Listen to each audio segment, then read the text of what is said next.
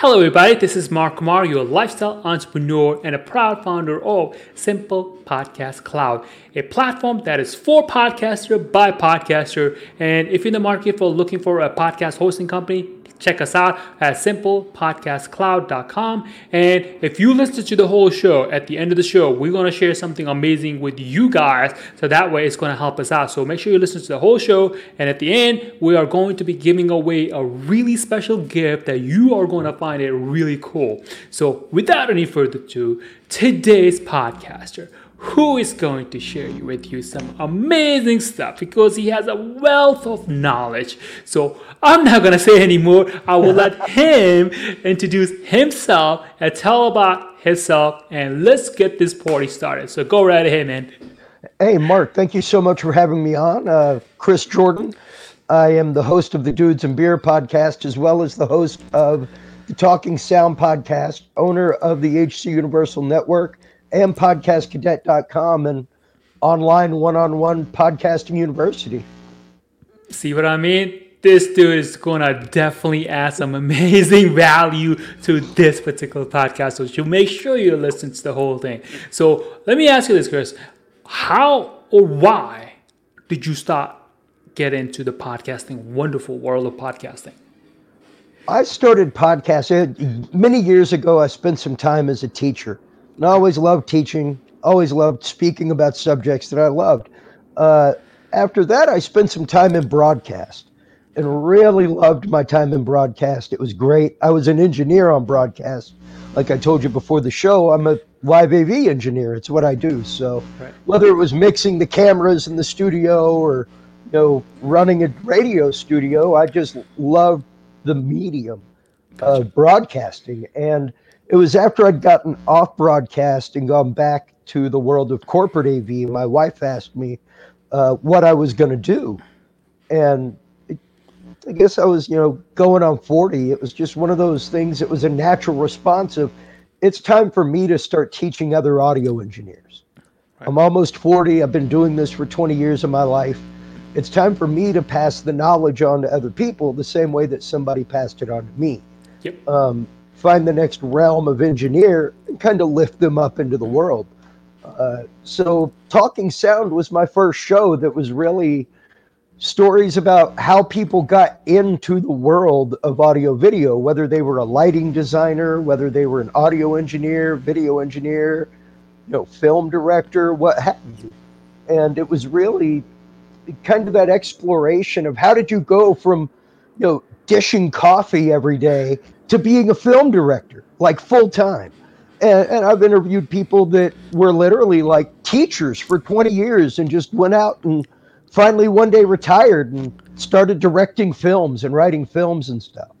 Um, and it was very much my story where I'd spent time as a youth minister, spent time in various other fields before I found my way into broadcast and before I found my way to this, which has really become a huge outlet for me. It's been fantastic.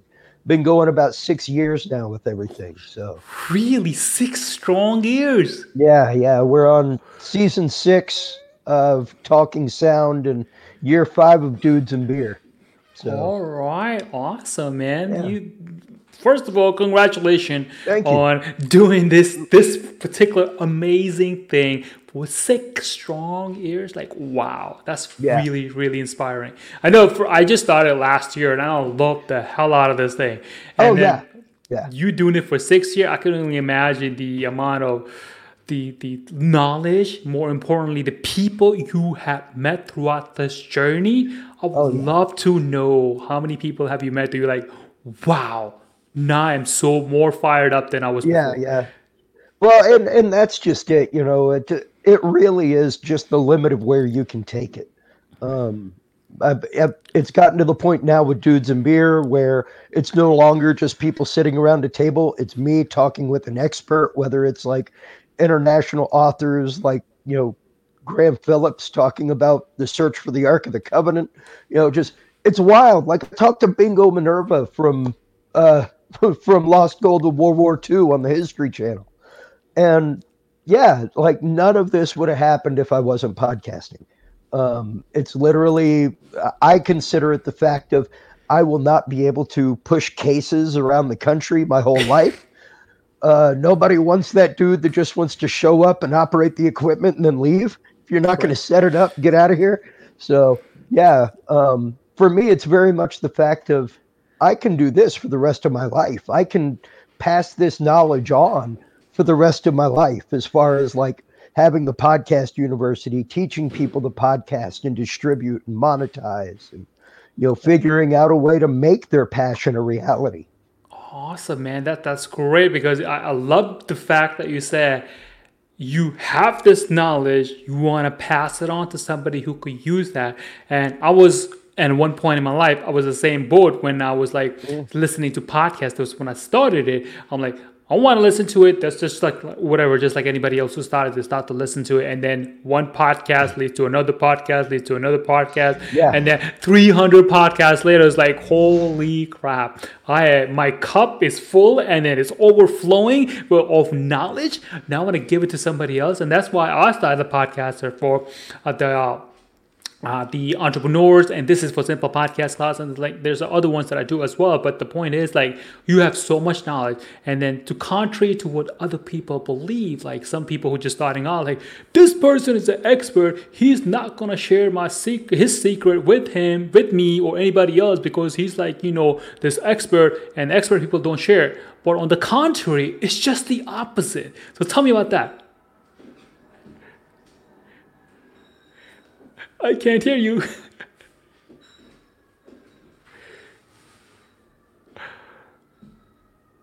Dude, I cannot hear you. I'm sorry. I guess I hit my mute. Sorry about that. See, see that's um, that's the that's the beautiful part about podcasts because there, there there are so many things that would, could go wrong. But the thing yeah. is, the people who are just starting off, hey, just know that things like that will happen throughout your process, your journey. It's okay, but you continue on. Like this, this is the beautiful part about you love live on the recording things. So that's cool. it. Yeah, and uh, one of one of my big uh, people that I love talking to regularly is Todd Cochran uh, he's the owner and CEO of Blubrry, and it, you'd be amazed. Like he is the most regular dude in the world. I've gone out and covered CES with him. Um, like it, it's crazy, but he is like one of the most regular guys in the world. You can sit down and have like a beer with, and just have a conversation about podcasting. It really is probably amongst everything one of the most because like as an audio engineer there is some of that like um, maybe you don't want to teach somebody everything because they're going to come take your job.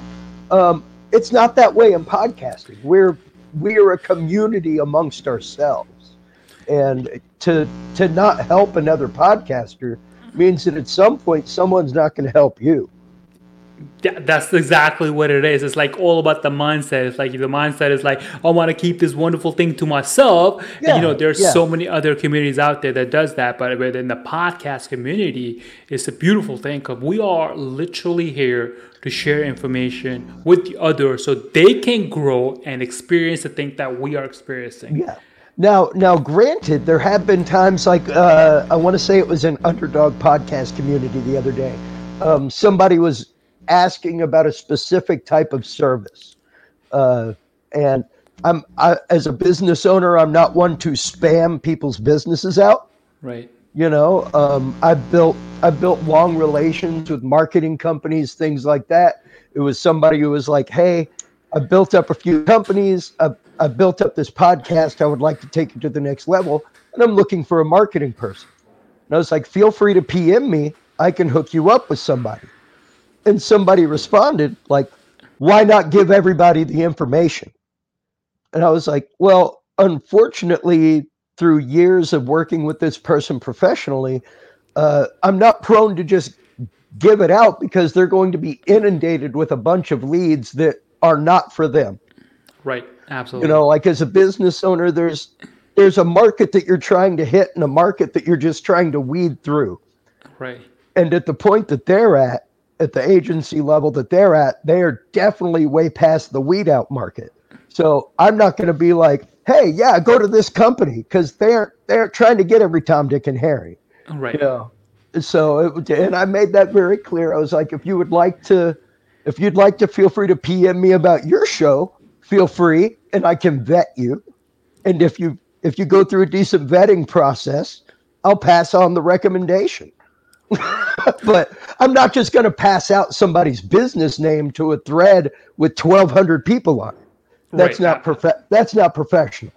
Yeah, so, that does like people who you're going to pass it on, so you may lose the credibility with yeah, them. They're like, hey, Chris is just passing on whatever, you know. Yeah, he's just that. passing on whatever junk that comes down the line. Right, absolutely. You definitely need to filter those things out. So, what I want to ask you is like, let's take you back. Let's take our audience back to the mm-hmm. journey. Even though you are audio engineer, this may yeah. or may not apply to you. But when you recorded your very, very, very, very first podcast episode, tell us your experience about that. Uh, I'm trying to remember episode one of Talking Sound. I think may have been like an introduction to your soundboard.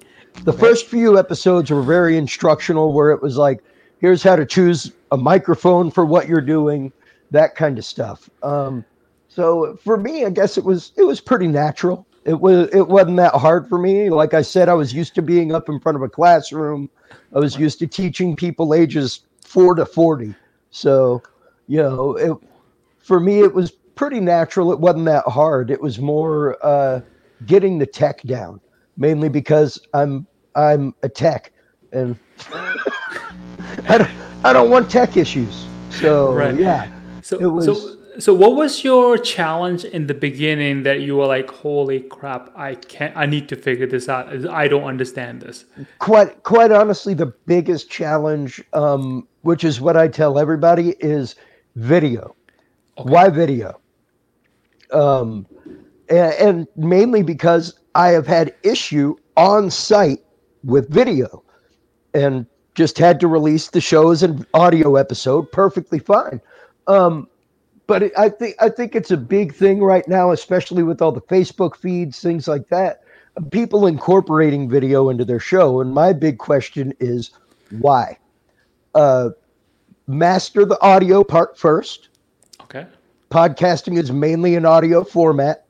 Aside from that, it's called a vlog. Um, right. you know, you can have a video cast, whatever.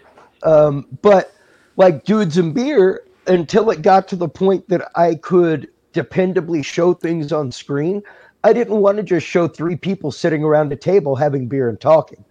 Now it's the fact that not only do I have the guests there, but I've got articles that we're referring to popping up on screen. I'm bringing up PDFs that we're talking about. I'm showing the audience the actual content that we're talking about. It's not just two people sitting at a table.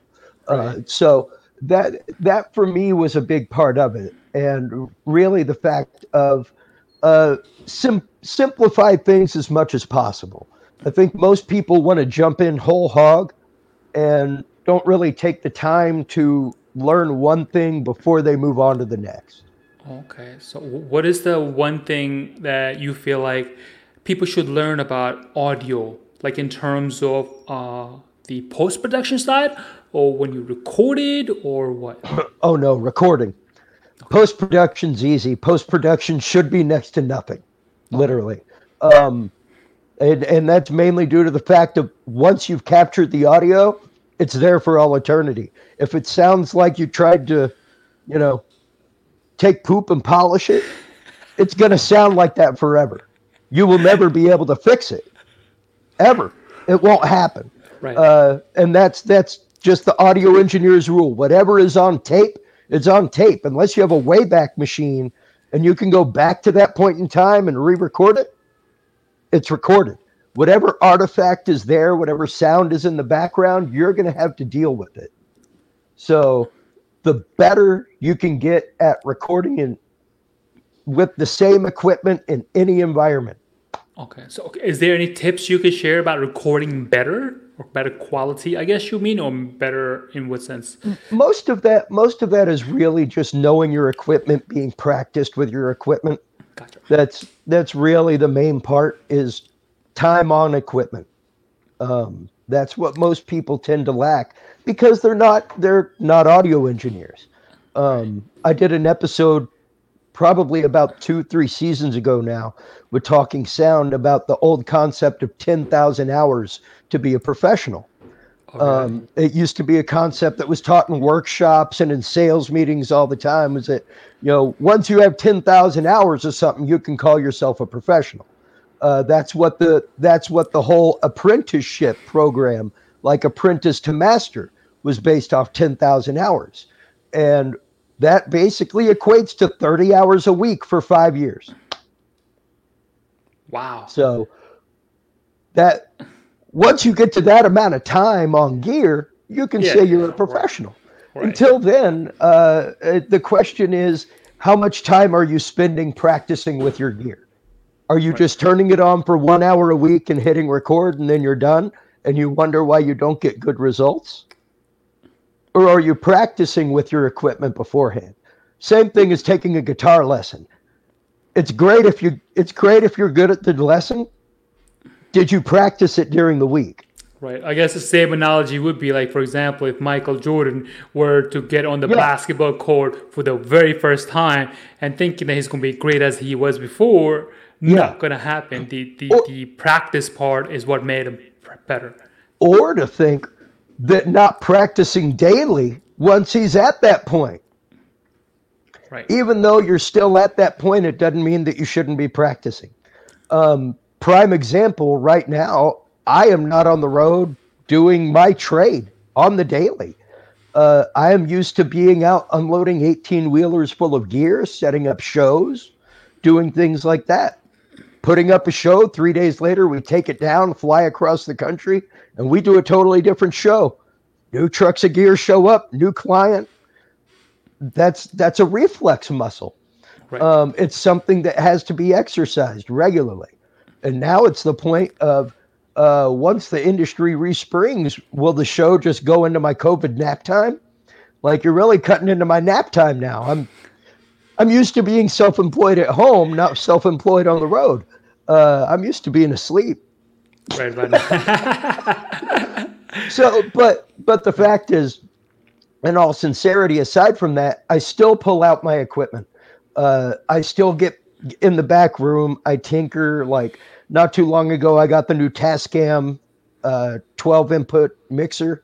So always trying to learn, always trying to stay on top of new equipment, new toys, new tools. Uh, it is an ever evolving process once you get into it professionally. For those that are just doing a show, um, get get it to a decent audio quality. You'd be surprised what you can get. Like this little mic right here that I'm wearing is a it's a thirty dollar microphone. As long as it's placed properly, that's all you need. Um, Yeah, absolutely. And I all these things like in terms Yeah. of interviews, even from my own personal experiences, equipment is not as important as compared to the content that you produce for your show. that's right. That's right. It's it's all about content. Right. It's all about content. I mean, So- you can you can have bad audio. It's okay. Like I said, I've released shows with bad audio, and I'm an audio engineer. Which is ironic because you would think you would want to perfect it down to the T until it sounds 100%. Then you'd be like, okay, I want to redo it again. I feel for all these people that literally sit around and edit a 45 minute show, and it takes them like three. I Guilty I as charged. I, I don't edit. I just I come from the broadcast background, so it's like okay, like it trips most people out because I literally fire the intro, I do my do my commercial, roll into the show, and then I hit my outro, and I'm like, okay, thanks, we're done. Chris, I'll tell you what, the very No- first no episode, post-production. the Done. first few first few episodes of my show literally took me eight hours to edit Yeah. it, and at that time, I felt like I wasn't not happy with the quality, but I Yeah. released it anyway. And now, almost a year later, I'm into the point where it's just conversation, zero production, off you go. Yeah, yeah. And literally, you'll find that most of the time the audience isn't like, I don't go through and get rid of ums. I just don't. Uh, I worked in broadcast for years. We had people on the phone that were like senators, stuff Right. like that. They ummed all day long. What are, what are you going to do? Edit Ross Perot? No. Like the show went out live. You're not going to edit it. It was Right. live. Exactly and i think i think that's what it is like sometimes you just need to understand like if you look at a pizza right pizza as a whole people want a pizza, they don't care about if one part of the slice, like one inch of the slice, is bad. You know, yeah. they don't care what what the the content, yeah. like you said, like you and I, you and I agree with it. Content is the king. Long yeah. as your overall concept That's of right. the content is great and someone can actually use it, then you're good. The quality is not as important. It's still important, but That's not right. as important. So, That's right. So speaking of content, how, I'm assuming your shows are interview based or what I also call as a club based where you have three people coming together, having fun, you know, just gr- yeah. creating content. How, what, um, how, how do you go about creating content in that respect? Well, talking sound is very much an interview. It's just my saying, dudes and beer has become that way as well. Uh, and thankfully, um, I think when Dudes and Beer started, I had a fantastic concept, and I'm still working under that premise. And okay. the premise was that um, America was founded in a bar. It was founded by a bunch of guys in a bar going, "Hey, you know what we need to do? Get out from underneath that king over there." Um, so, wh- why is it that we can't talk about religion and politics and economics in bars anymore? That's kind of how this whole philosophic experiment of a country started uh, and you wonder what stymied us. That's why. Uh, so we talk a lot about fringe topics. We talk a lot about things that the media doesn't cover. Um, and in the last two, three years since I've been on the road so much, it got to where I was not in studio. Uh, so I would dial in, and my co-host and friend would be there. You know, things like that. But it at the same time got to where I was getting guests on that were pretty prominent guests. And they would come on regularly and want to come on regularly. So I was like, well, no offense, guys. Like, I enjoy us sitting back and having a beer and stuff, but I'm about to get rid of the studio because I'm there one Tuesday a month now. Instead of 10 days a month, I'm there one day a month. Right. Uh, so it's just not worth me spending the money right. uh, when I have everything at home that's 10 times better than what's in that studio. So right. I was like, I'm just going to start producing it from home and, you know, uh, probably just going to take it to a one on one interview format. And I think that really was kind of our first realm of rebranding where it really brought it much to a much more focused aspect gotcha. um, than what it was. Not that it wasn't enjoyable, not that it wasn't great. We did fantastic stuff uh, in those three years, like going up to Mecum Auto Auction and doing five hour long broadcasts live from there. You know, we we had some great strides. We did some great things, but it was definitely one of those. Once I got to a focused format, mm-hmm. the numbers definitely rose. Oh uh, yeah.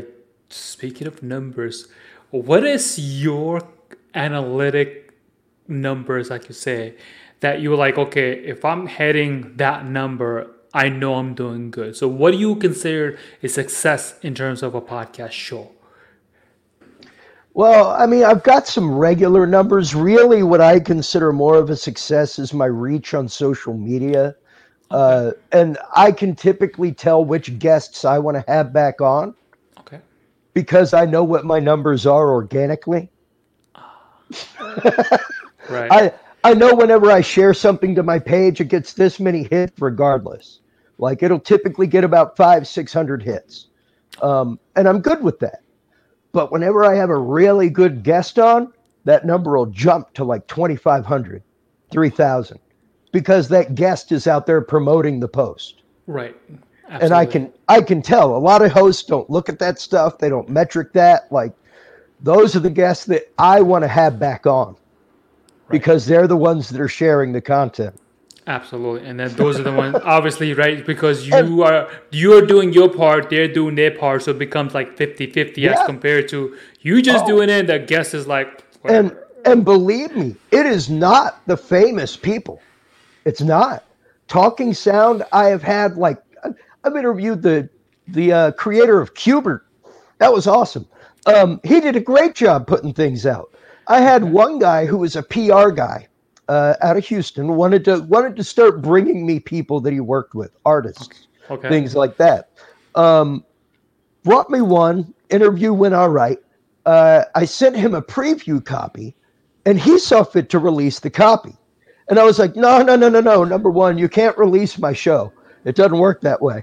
Uh, you need to pull that down immediately.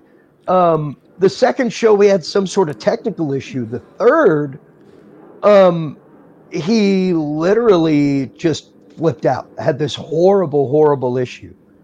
And oh, dude, I'm not even joking.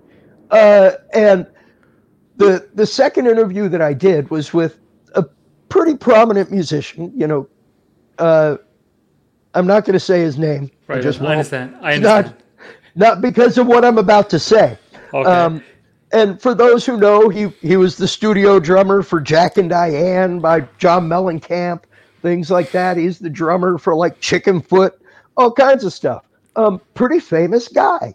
Like when I when I talked to him, he had to hold the interview for 30 minutes because Joe Satriani just walked in to get a disc of drum tracks from him. So interview had to be held. Cool, whatever. Great interview, went off awesome. Um, guy guy started going crazy and was like, "Oh, I brought you all these famous people." I was like, "They did nothing." He was like, "What? What are you talking about? He's huge. He's he's done this and that. You know, he wrote a book that was forwarded by Neil Peart." I'm like, "Okay," and I sent him a screenshot of the shares. I was like, "I metric everything, right. all of it." Your guest shared this 38 times. I was like, here's a local hip hop artist who has 3,000 shares. Why is it that your local hip hop artist is out promoting his stuff more than you're promoting him as a PR agent or more than he is promoting himself? Uh, and he was like, Oh, I'm going to tell him you said that. I'm like, Feel free. Seems like you, as a PR agent, are not doing your job if this little hip hop dude from Austin, Texas can beat out your numbers by like a thousand fold. Right. Like he had 3,000 views on his episode. You had 38. Yep. So it's not it's not about having famous guests. It's not. Famous guests are cool, but they don't always bring in the listens. They aren't always the one out there socially sharing things. And in this game, it really is about that person that socially shares. Um, it's about that person that is helping you pull your cart to the end as well. Right. Like I said before, it's like a 50 50 thing. You don't want a person Yeah. who's like taking 100, like you doing the promotion part, and Yeah. the person who you're interviewing is like, thank you, I'll take Yeah, it. yeah, yeah, Yeah, exactly. And it, you know, hey, it may be a great interview. Um, I've had people that were mediocre interviews back on because their shares were out of control. Okay. Like, hey, if you're going to get out there and you're going to promote my show like that, you can have my airwaves anytime. So, so, let, let's take one step further uh, back. Let's say if whoever you're going to interview, Mm. what are your uh, qualification? Let's just say that you want to say if this person has A, B, and C, then he can come in the show. I can interview or have him on the show. What is your validation check for that? Uh, first thing is always brand. Is it Okay. as as a former on-air producer is is it on brand? Is it what we're about? Does it fit within that three-sentence mission statement? And if you as a podcast do not have a three to five sentence mission statement that this is what we are about, sit down and do it. Um, it will focus your show like you'll never believe because that's all it takes. That's that's test number one from anybody that asks you to be on the show or anybody that someone on the show says, "Hey, let's get them." All you ever have to do is pull out that description. Does it fit this description? If it doesn't, we don't need to have it on. Gotcha. That's that's test number one right there. Number two, is it is it something that my audience can learn from or better themselves with? Right. Uh, is it a social, especially with dudes and beer? Is it a social issue that's going on right now? Is it some kind of news issue that's going on right now that maybe needs some decoding or you know demystification for the common man? Right. So yeah, it's Okay. those are my those are my two really big litmus tests. Is is it on brand with my show to begin with, and is it within what my stated goal of the show is, and is it something that my audience will learn and better themselves from? Right, and I think I was going to ask you how do you go about creating content, but you said it like if you're doing a do with do it with podcast show, and if it's within the whatever people are talking about, it can't be talk about that part in it because then you know you have Yeah. something to talk about what people care about. Like for example, not too long ago, Black Lives Matter. That was the hot topic.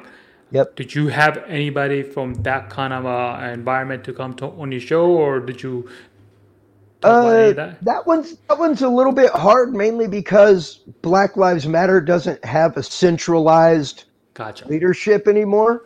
Uh, whenever it first started, it did, but it doesn't Kinda, right. necessarily anymore. So, whenever you're talking to one Black Lives Matter group in Austin, it may be a totally different message from the one in Houston. Um, So, really, more what we talked about during that time was having people on um, that were security professionals, that kind of stuff, talking about talking about the things that were going on in Oregon.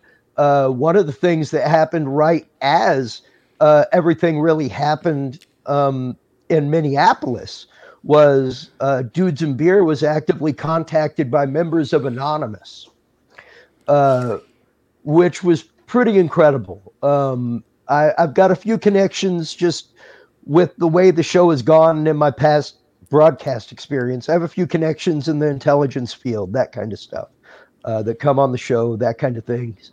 And that is who they came through. Um, they were like, listen, we know you've been on the show. We've heard the show. We think that this guy is pretty legit in the fact that he he will at least give us a platform without Okay. question. Um, and that's what it was. It wasn't necessarily like they were kind enough to answer a couple of questions about who they are, what they do, that kind of stuff. But aside from that, it was literally me giving my platform over to Anonymous for them to say, like, hey, Minneapolis Police Department, we have hacked your computers. We have dirt on every single one of your police officers. If we do not see arrests within the next 24 hours, this will start coming out. Um, and 20 minutes before that episode went live to the internet, my website came under active DDoS attack. So, yeah, like I, I had members of Anonymous in the background, like swatting people away from my server, like actively trying to take down my show. Uh, it was pretty wild. It was it was very interesting. Um, but that one, um, believe it or not, was not one of the largest listened to episodes over the last four months, and and that was anonymous. Like they don't they don't go on Fox News or CNN or anything like that, you know. So uh, that that's what I'm saying. It's uh, even something like that, something that's huge and breaking on that realm because it was announced that Anonymous had hacked the computers Right. you know so it's like how did that little news tidbit that i covered not make the major radar anywhere that this podcast had anonymous on it Right. How did you not get in the news how did, interview? how you did know? that not happen so Right. yeah Right. that's um but it it is really more about like have fun with your show enjoy your show i'm one of those people if, i'm not going to do a show that i wouldn't listen to Right. I'm not going to have a guest on that I wouldn't want to listen from, you know, that I wouldn't want to sit around and listen to for two or three hours. Right. Uh, so yeah, Yeah, th- definitely. I think that's one of the things. Is like when people think about creating a show, it's like, hey, what kind of show should I have? What niche Yeah. do I cover? So I think you hit it right on the nail. Is like, hey, if you can listen to your own show, that's a good show. Because Yeah. when you're gonna tell other people about it, you're gonna be pretty excited and not be like, hey, my show is X, Y, Z, and they go listen and Yeah. that's it. You know. yeah, exactly, exactly. So Yeah, that, that's pretty cool. Yeah, it's been it's been a fun ride. I mean, I I love podcasting. That's half the reason that I started Podcast Cadet to be able to go out and do workshops. And there are so many people out there that want to start a show that have an idea, and uh, this this market, this world of podcasting, has literally taken off over the last six years.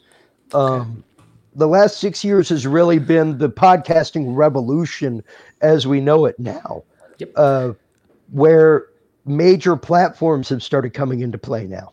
Oh yeah, definitely. You know, so the other day I was on Facebook. Uh, people like uh, I, I forgot what it was. It was Pandora or iHeartRadio. I think it was one of them advertising. Hey, come listen to the podcast that we have here. So people are definitely taking Yeah. notice on it. So Well- can you can you talk about this podcast cadet uh, platform that you have? I would love to hear more about that. Oh yeah, yeah, most definitely. Like I said, it's it's really a one-on-one consultation service. Uh, Whether you're thinking about starting a show, whether you have a show that you're already starting, don't really know the tech, need a helping hand with that. Uh, whether you need help with branding, distribution, monetization, we have one-on-one workshops to help make you a better host, to learn a little bit of improv, and you know, be able to work one-on-one with your co-host, that kind of stuff. So yeah, it's it's really been great. Uh, over the last couple of years, my wife and I have been going out and uh, teaching at podcast festivals, that kind of stuff. So What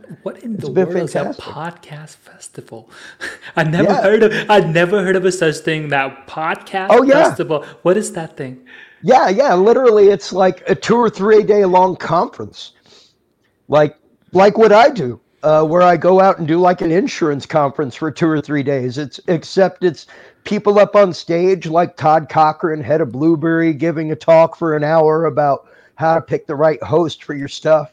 Um, going to workshops like my wife puts on uh, for improv for hosts. You know, learning learning to speak extemporaneously, learning to think outside of the box, and be a little bit more witty than you might typically be. Um, that kind of stuff. So uh, even me going out and teaching our podcast boot camp, uh, we typically do that at comic cons, that kind of stuff, where it's yeah, huge audience at comic cons because most of them are podcast listeners and love podcasts, so they want to start one.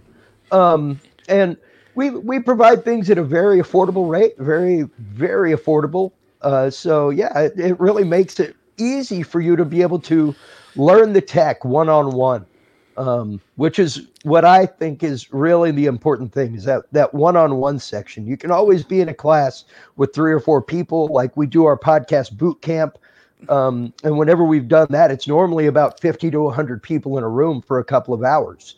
Um, but when you get that one on one time, it really does help bridge the gap a little bit faster as far as technology, figuring things out like distribution, uh, branding, whether, and don't even ask yourself whether or not to have a URL, folks.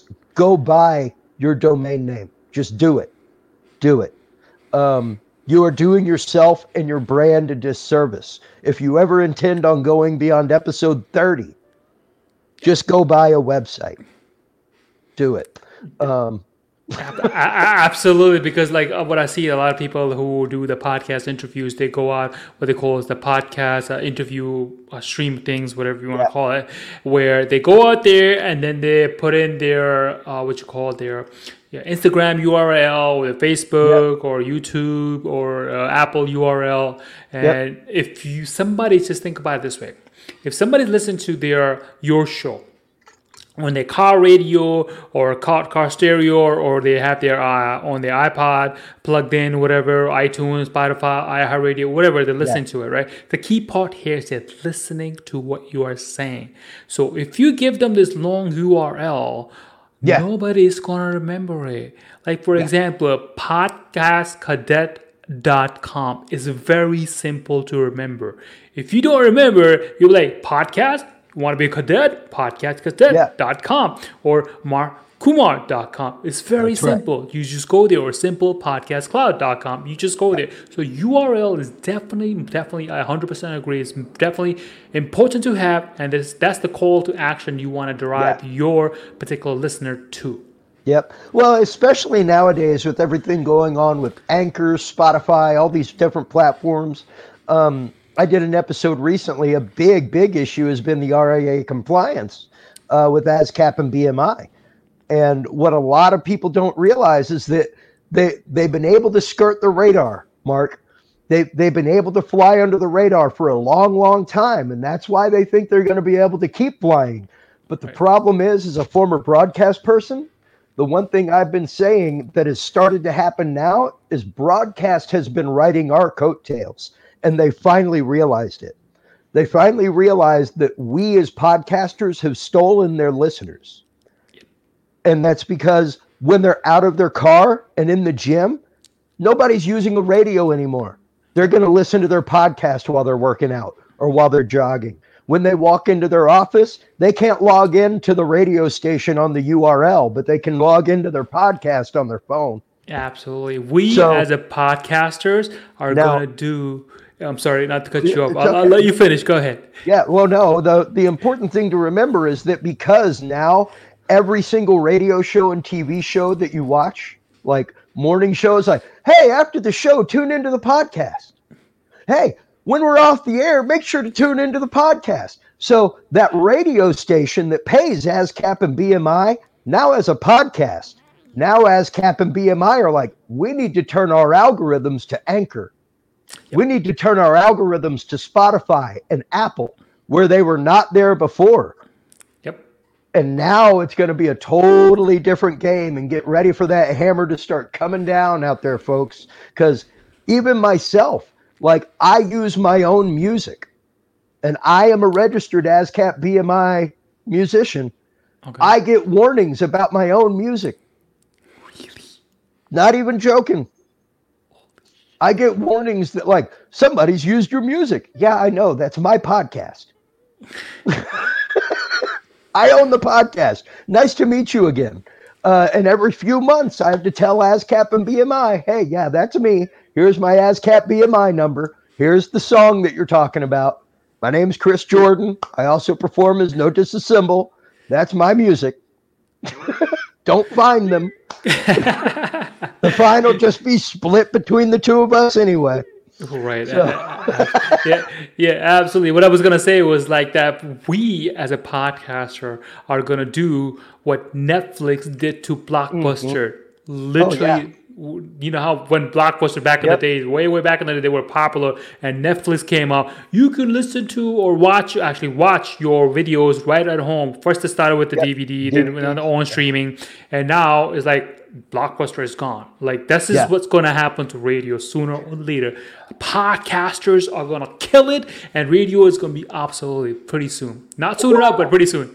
I, I, wouldn't say necessarily, and mainly due to the fact of frequencies in the FCC and and just the upkeep of that. But the one thing that I would say that we would probably see before the end of radio is Right. you and I have a, have an FCC license to operate a website. Yep. Because don't forget, the internet is now under the auspice of the SCC. So now that we are officially broadcasting something. Exactly.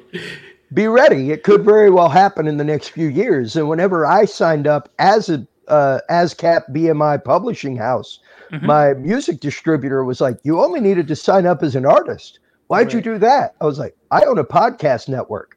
It's probably in my best interest." To go ahead and register as a publishing house because it's not going to be too long before we start getting royalties for people using our clips. Absolutely. You know, that it's just coming. It's a matter of time. Yeah. You know? So Yeah, so, it literally so- is. It's it's regular conversation. If you if you follow the threads in radio broadcasting, if you follow the threads on uh like just your your average FCC billboard and all that kind of stuff. Yeah. Absolutely, man, man. What I want to ask you next is like, uh, so far, first of all, thank you so much for providing Oh, this definitely. amazing content. It's been amazing talking to you. What I wanted to ask you was next is that if we were to have a podcast, somebody Mm-hmm. who's just starting out, he has he or she has no experience whatsoever. They just got introduced to the whole wonderful world of podcasting because they heard Joe Rogan made ten million Sure, sure. or Yeah. whatever. So, what advice would you give that particular individual? Just just give an individual a name so you could be like referring to it. So let's just give him a John, John Okay. Smith, whatever. Right, so John Smith. Starting out, he's 25. He wants to get into the podcasting world. What advice would you give him? So that he can have his podcast up and running as fast as way possible. Up and running meaning he can list it into the iTunes Sure. ra- and on all those podcasts directly, so people can listen to it. Sure. Uh, really, my my first piece of advice for anybody starting a show is decide right now whether or not you want to make money with it. Okay. decide from day one whether you want to monetize. You don't have to focus on monetization to start off with. Mm-hmm. But if you want to monetize, you need to start building your brand from day one. You need to, like I said, have that clear, concise, three to five sentence. This is what we're about. We do not stray from it. Uh, otherwise, your your audience doesn't know what you're about. Um, so it's really that branding. Make sure that you have a clear, concise direction that you're headed in and that you want to cover some some kind of message that you want to get across something like that. There's 101 people out there with shows that are 10 people sitting around talking. Those are cool too you know? Um, I, I got a couple of them on my network that do decent. Um, but for me whenever i'm looking for shows it's normally something like this where i want to hear about a specific topic. Um, one of one of my big things was, um, and that I try to remind people is that radio isn't dead. It's it's just back to AM radio. it's just back to talk radio. That's all. That's right. all that's taken over is people have realized that talk radio is what's more important yep. than hearing the same 10 songs for an hour. You know, um, like you could tune out, tune back in an hour later, and hear probably a good three, four of the same songs you heard a couple hours ago. Um, so, yeah, it's. I mean, people have definitely started to see that it's a rigged game out there, and that podcasting is really the the independent way to go. Um, so, yeah, for me, it's it's really about brand. Figure out what you're going to be about. Figure out what your show's about, and stick to it. Awesome, man. Thank you for sharing that. And the next question is like if someone were to create a podcast, what would be your advice whether to do it a what they call as a weekly one or mm. season one, or what are the benefits one over the other? Hmm. Now, see, it's an interesting question because talking sound is seasonal, dudes and beer is episodic. Um, dudes and beer, I have never missed a Tuesday.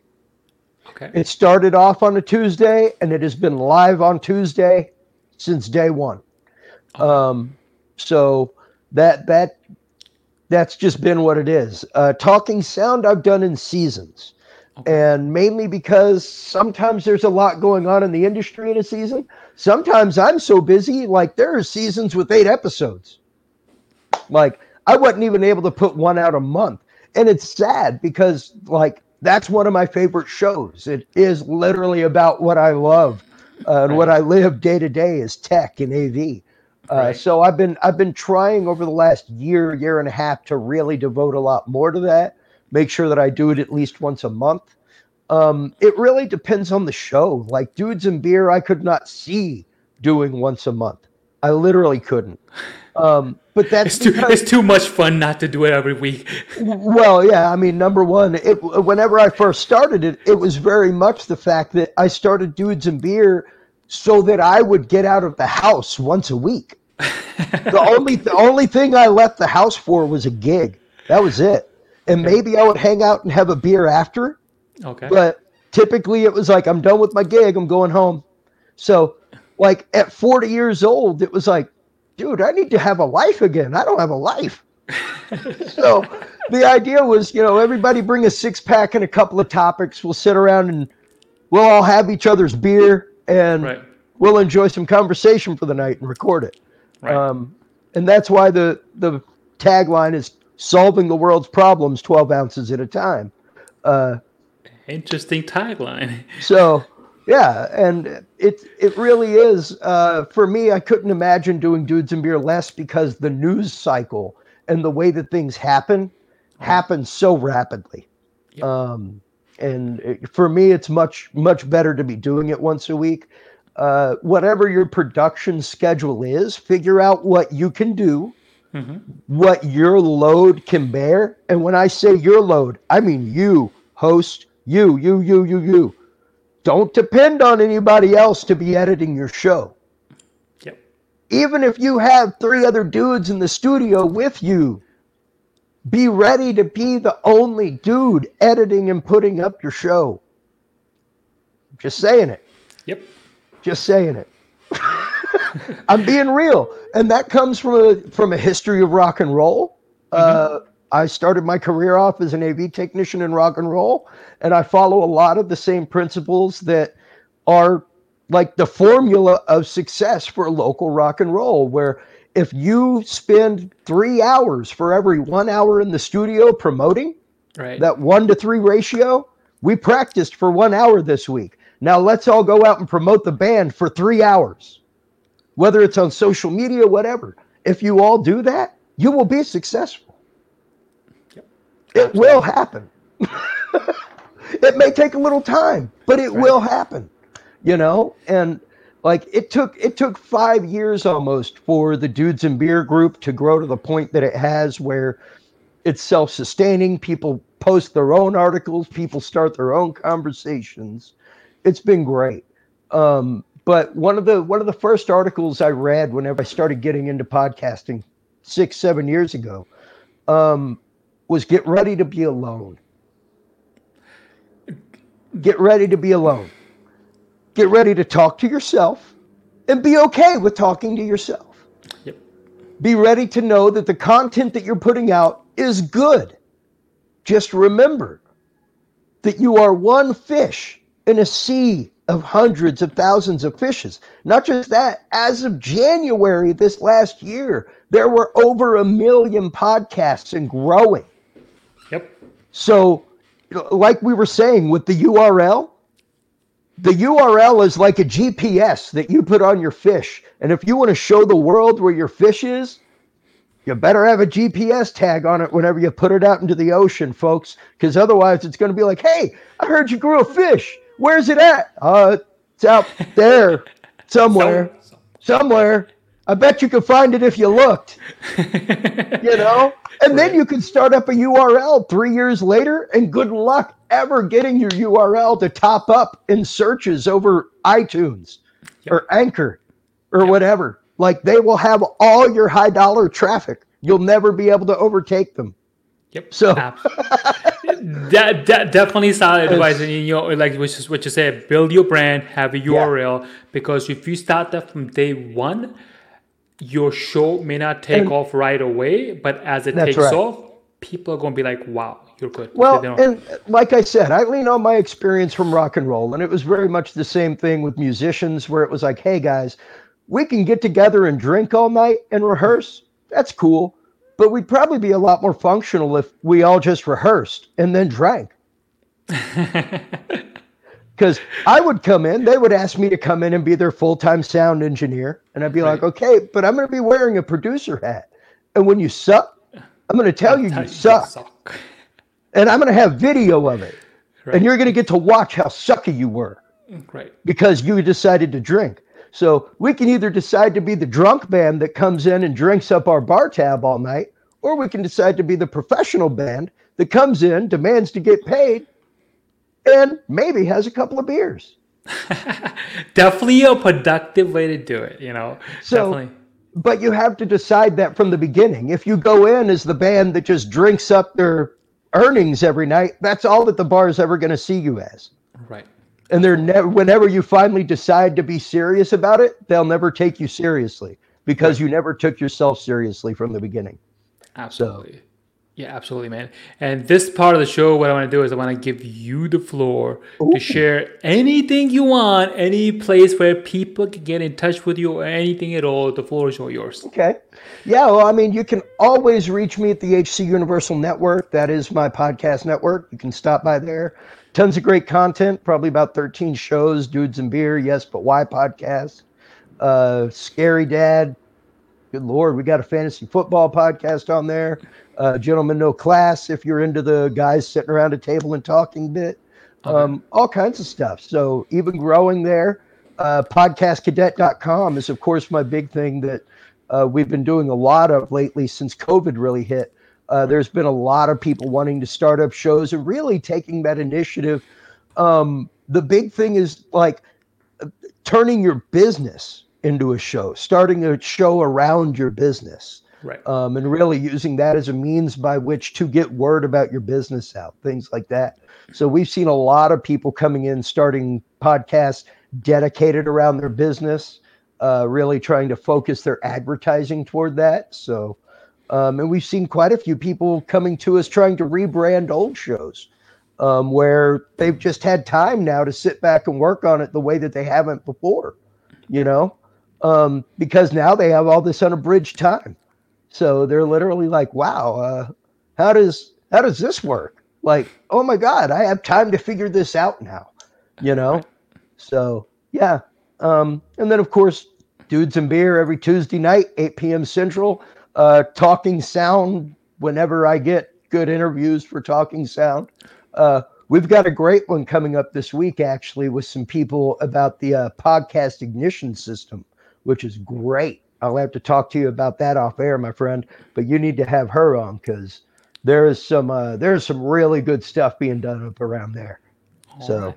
Awesome, man. Thank you so much for once again, Chris, for being here. It's truly Absolutely. been a pleasure.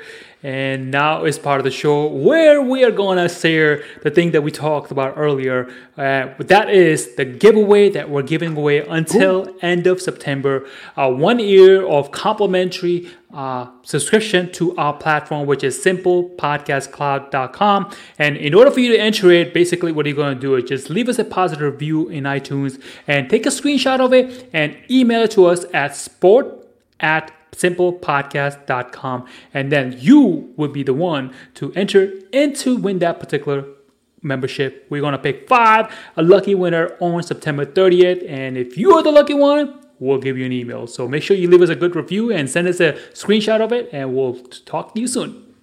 All right.